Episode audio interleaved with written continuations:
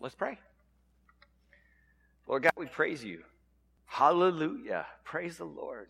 We praise you that there is more than one language to worship you, to praise you, that you will ultimately bring together people of every nation, tribe, and tongue, and we will stand before your throne. We will stand before your glory. We will know as we are known. We will see you face to face. And in the meantime, you've given us to be here, that your glory would be known on the face of this earth. And so, Lord, give us strength we don't have, give us words we don't have. Give us wisdom and grace that is not our own, but is entirely of your Spirit as we recognize who you are and we worship you in our day to day. Thank you for your word given to us. Lay it at your feet tonight in Jesus Christ's name. Amen. We have before us a few simple verses tonight. The close of a letter as Paul signs off and, and we finally reach the end of a book. And as you probably know the feeling, you've reached the end of a book in Scripture and you go, shoo, boy, I got through it, didn't I? Right? Generally, when we see the close of a letter, it, it it takes on a certain form and function, doesn't it? When you're writing a letter and you, you sign off and you use words like sincerely or thanks again or love or one of my favorites, in Christ, and then you, you sign your name, right? There are, they're often words that are chosen without too much forethought. You're, you're just closing off your letter. You want to find a way to do it. This is the end of the letter. You, you choose those words just to say, that's all, folks. And in reading them, we don't tend to think too much about it. When we see the word sincerely so and so at the end of a letter, you don't really think, how sincere were they, right? It's just words chosen to end the writing. But as we will see as we dig into these verses a little bit, Paul has carefully chosen his words in closing this book. His final words to the Philippians, they, they, reflect what he has been talking with them about throughout this entire letter. As he expresses to us today that we, we ought to be greeters and gracers. Greeters and gracers. Yes, I made up the word gracers. We should be those who are unified in, in love and mind, warmly encouraging our family in Christ and praying God's best for them. Go ahead and open up your Bibles to Philippians if you haven't done that yet. Philippians chapter 4. A few simple verses. Let's stand up as we read. Philippians chapter 4, starting at verse 21, it says, Greet every saint in Christ Jesus. The brothers who are with me greet you. All the saints greet you, especially those of Caesar's household. The grace of the Lord Jesus Christ be with your spirit. The reading of God's word. Go ahead and be seated. Throughout this book, Paul has been speaking with the Philippians about their, their unity of mind and their partnership, their, their unity uh, together as a family in Christ and in that gospel mission. He has been praying for them that their love may abound more and more with knowledge and all discernment. We get that from chapter 1, verse 9. He's been telling them in chapter 2, 1 through 3, he says to them, If there is any encouragement in Christ, any comfort from love, any participation in the Spirit, any affection and sympathy. Complete my joy by being of the same mind, having the same love, being in full accord, and of one mind. Do nothing from selfish ambition or conceit, but in humility, others more significant than yourselves. He's been commending them when they showed that thoughtful love toward himself, that unity of mind. He uses that in chapter 4, verse 10. He says, I rejoiced, there it is, Philippians 4:10. He said, I rejoiced in the Lord greatly that now at length you have revived your concern, that, that unity of mind, that unity in love for me. He's been urging them, particularly Euodia and Syntyche to agree together in the Lord. Chapter 4, verse 2. Oops, that's not chapter 4, verse 2. A major theme of this whole letter being found in that poetic reading in chapter 2, where he tells them to love each other as Christ loved you. Humbly, selflessly, and all the way to the cross. Paul is looking for them, this church of Philippi, to have unity of love in Christ. As we read the letters that Paul has written, we, we see that Paul has several times set himself up for us as an example of what it is to be a Christian, haven't we? We saw that in the book of Acts as he was speaking to the elders at Ephesus. He, he showed them just what it is to walk according to our faith. 1 Corinthians chapter 11, 1, he says it very plainly Be imitators of me as I am of Christ. And then here in our book of Philippians, chapter 3, verse 17, he says, Brothers, join in imitating me and keep your eyes on those who walk according to the example you have in us. And in our passage today, he gives greetings and grace. He gives greetings and grace as one last example for the Philippians to follow through on. We are to be those who greet and grace those around us, encouraging and building one another up with personal warmth and hospitality. Because we are each one of us special unto the Lord and a family in Christ Jesus. Let's, let's look carefully at verse 21 here and recognize the implications of, of God's words to us through Paul. Chapter 4, verse 21, it says, Greet every saint in Christ Jesus. The brothers who are with me greet you.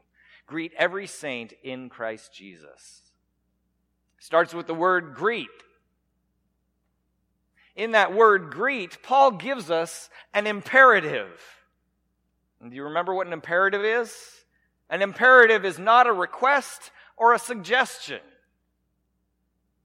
Paul is not saying to them, if you'd like to, I, it'd be nice if you would. Paul is saying, do this. Greet.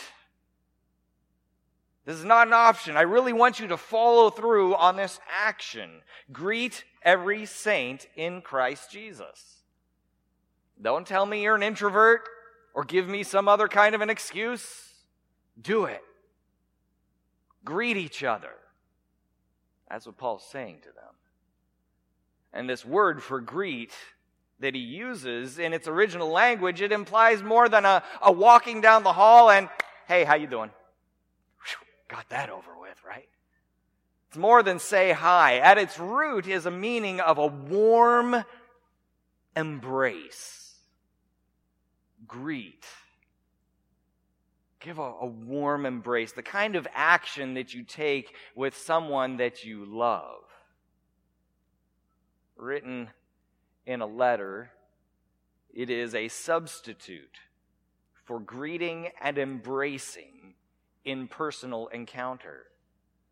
It expresses sincere attachment in separation and thus serves to strengthen personal relationship. That's the word that Paul uses here for greet. As much as he could from prison, Paul was mailing them an affectionate hug, a warm embrace. He says, Greet every. Greet every. You've heard it said that all means all, and that's all all means, right? Greet every. Paul wants to be sure that every last one of these Philippians receives his love, his warm embrace from afar. That each one of them is greeted personally and reminded of his fellowship with them in Jesus Christ.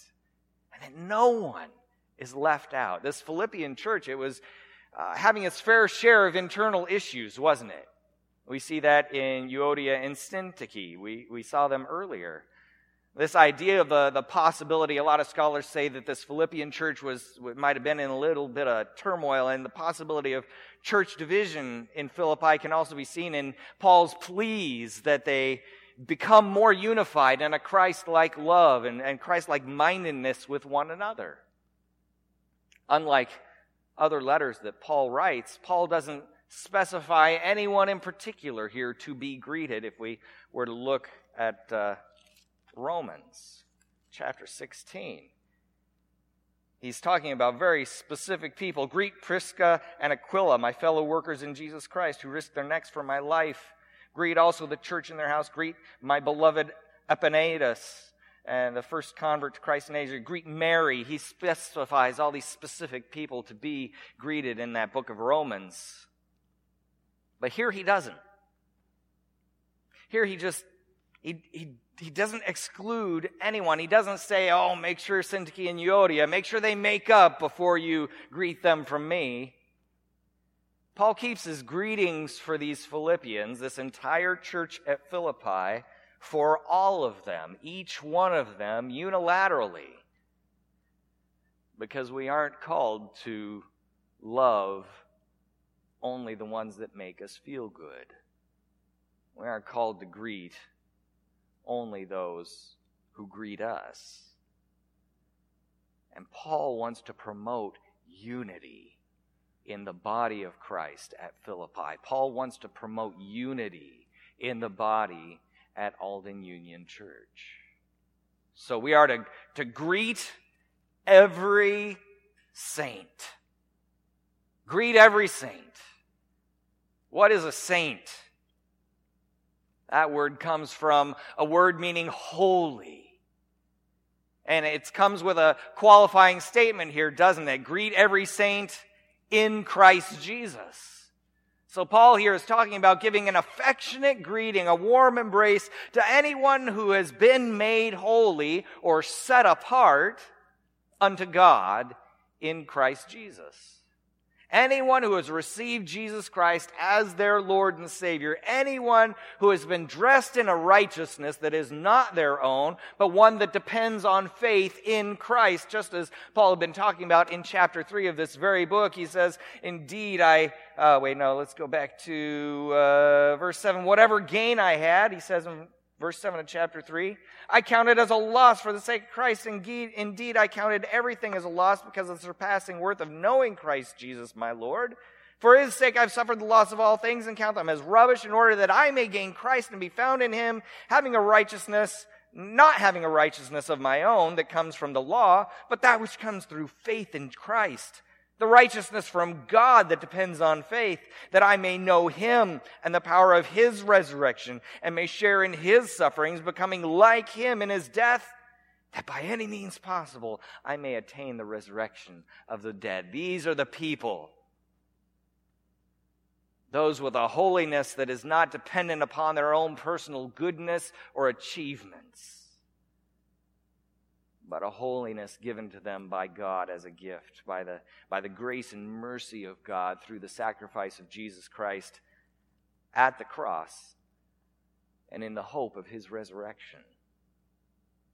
Those are the ones that he's saying to greet every single one of them. Every saint in Christ Jesus. And if our sainthood, our holiness and righteousness is a gift by faith in Christ, not by works. And as Paul tells us in Ephesians, none of us should be boasting, right? I am no better than any other person who walks through those doors. But for the grace of God, I'd be just as lost as anybody who's choosing not to worship God today. I'm no better than the next guy because I'm only saved by grace myself. And I'm brought together with the, people around me, the people next to me in this service right here and right now by grace. And so we greet every saint in Christ Jesus because we are a family in Christ. Verse 21 again, it says, Greet every saint in Christ Jesus. The brothers who are with me greet you. Brothers could be easily translated brothers and sisters, the, the, the ones in Christ Jesus who are with me right now, they greet you. What do you think of when you hear the word family? Who is your family? Usually it brings about images of hearth and home, right? Family vacations, Christmas gatherings, and other holiday meals, siblings, mom, dad, grandma, grandpa, right? That's about it. It's a fairly close knit and closed circle. Often it comes with family secrets, right? Uh, we, we don't let just anybody into the family. They've got to be related by blood or marriage. If they're not related by blood or marriage, they're not a part of the family. Might as well put signs up stay out, right?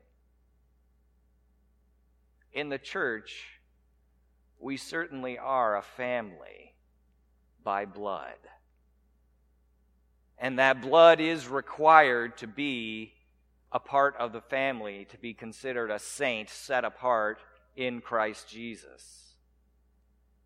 But it is not our blood.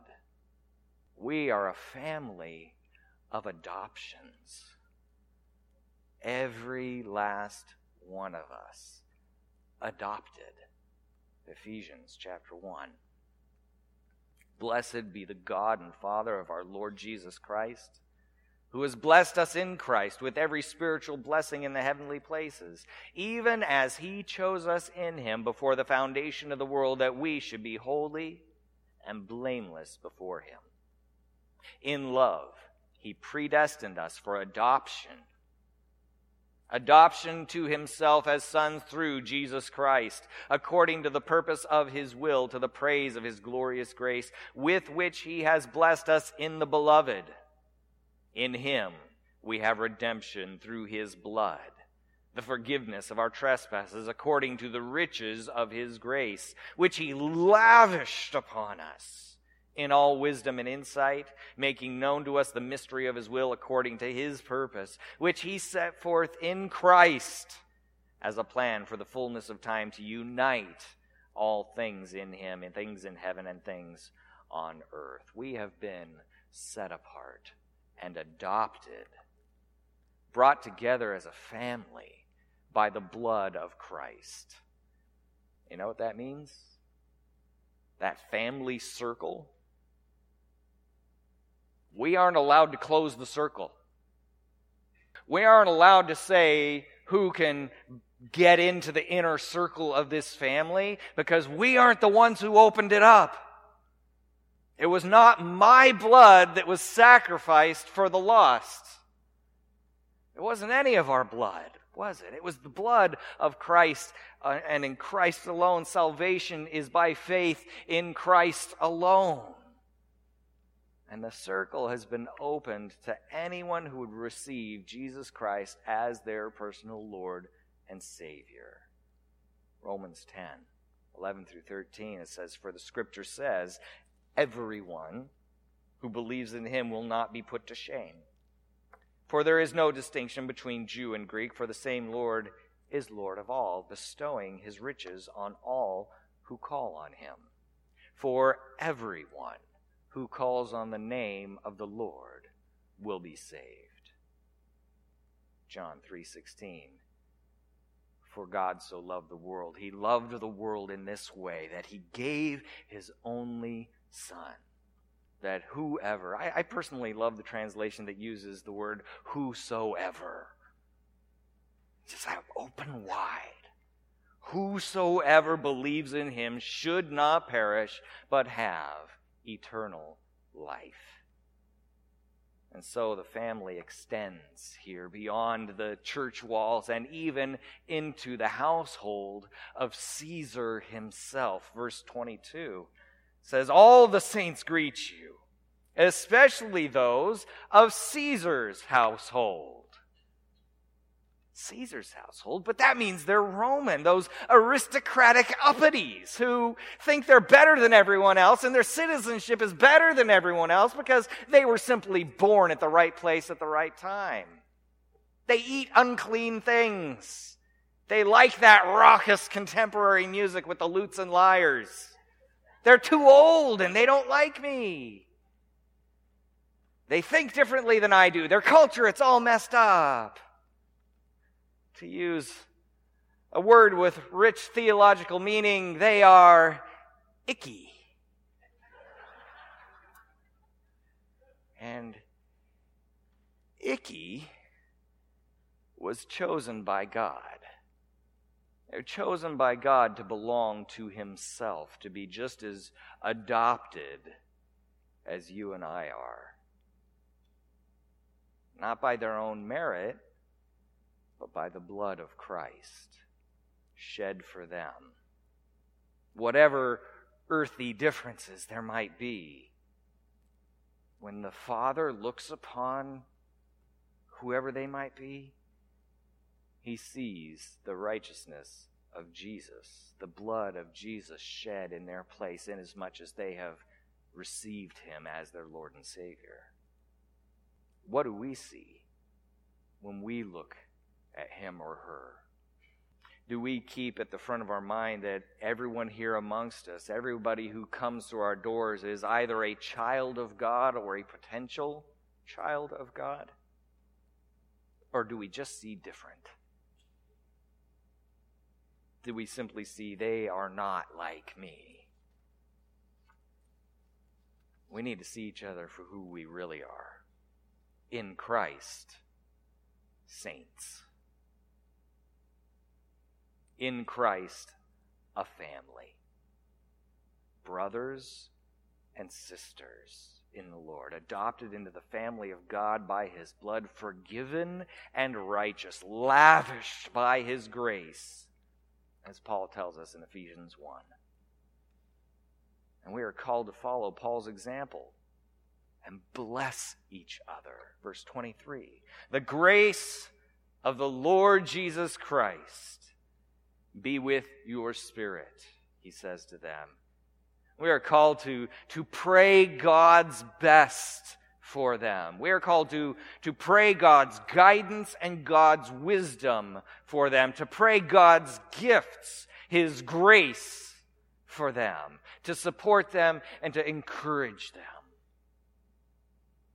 You'll notice in this particular prayer, Paul didn't do it in his prayer closet. That's a great place to be. But on this occasion, he prayed it out loud for them to read, for them to see, for them to hear, that they would know that there is a brother across the ocean, or wherever he might have been at that point in Rome, there in Philippi, over there, that, that loves them, that sends them a warm embrace, and who is who is in prayer for them. We are called to be those who greet and grace those around us with personal warmth and hospitality, building each other up and encouraging each other in our continued walk with Jesus Christ because we are a family knit together not by things that perish, not by things that fall apart, but by the imperishable blood of our Savior. Each one chosen and precious in His sight. Are we ready to reach out? I tell you what, I, I, thank God for those who have brought to life the greeters ministry that we have going on. Have you noticed that in the mornings? I've, I've noticed it, and I just can see and feel a difference as people are walking through the doors, and, and there's, there's just, it's a blessing. I cannot commend them enough, but, but don't think that this business of, of a warm greeting is only for them to do. Or, or only for you if you're serving in that ministry just for the month that you're serving there. Let's not have a programmatic or obligatory warmth. I'm greeting you because I'm told to, I have to. But, but be transformed in our thinking to be matured in Christ and have a real love, to start to really see people differently. Everybody who walks through our doors, young and old, new and long standing members, unilaterally, with, with no one left out, should leave our church on a Sunday morning or a Sunday night and say, wow, there's something different there. Those people didn't just say hi, but they, they really seemed to care that I was there. And then they should come back the next week to see if we do it again and find out that we really do care because we understand that we are a family in Christ. Let's pray. Lord God, we thank you for this family given to us. And Lord, as families do, we, we fuss and we fight and we disagree. But Lord, we praise you that you have knit us together by things far more sacred than opinions or, or desires or ways of doing things or programs or whatever it might be. Lord, you have knit us together by something everlasting, something eternal, the blood of your Son. And Lord, help us to keep our eyes on that Help us to keep our eyes on, on you. As we keep our eyes on you, to see each other in you, to see each other in Christ, and to love each other, to be unified in mind as Paul has called us to through his letter. Thank you, Lord, for, for inspiring by your Spirit these words that you had Paul lay down, that we too would know them, learn from them, be matured by them, and live them out. Lord, give us strength to do these things in Christ's name. Amen.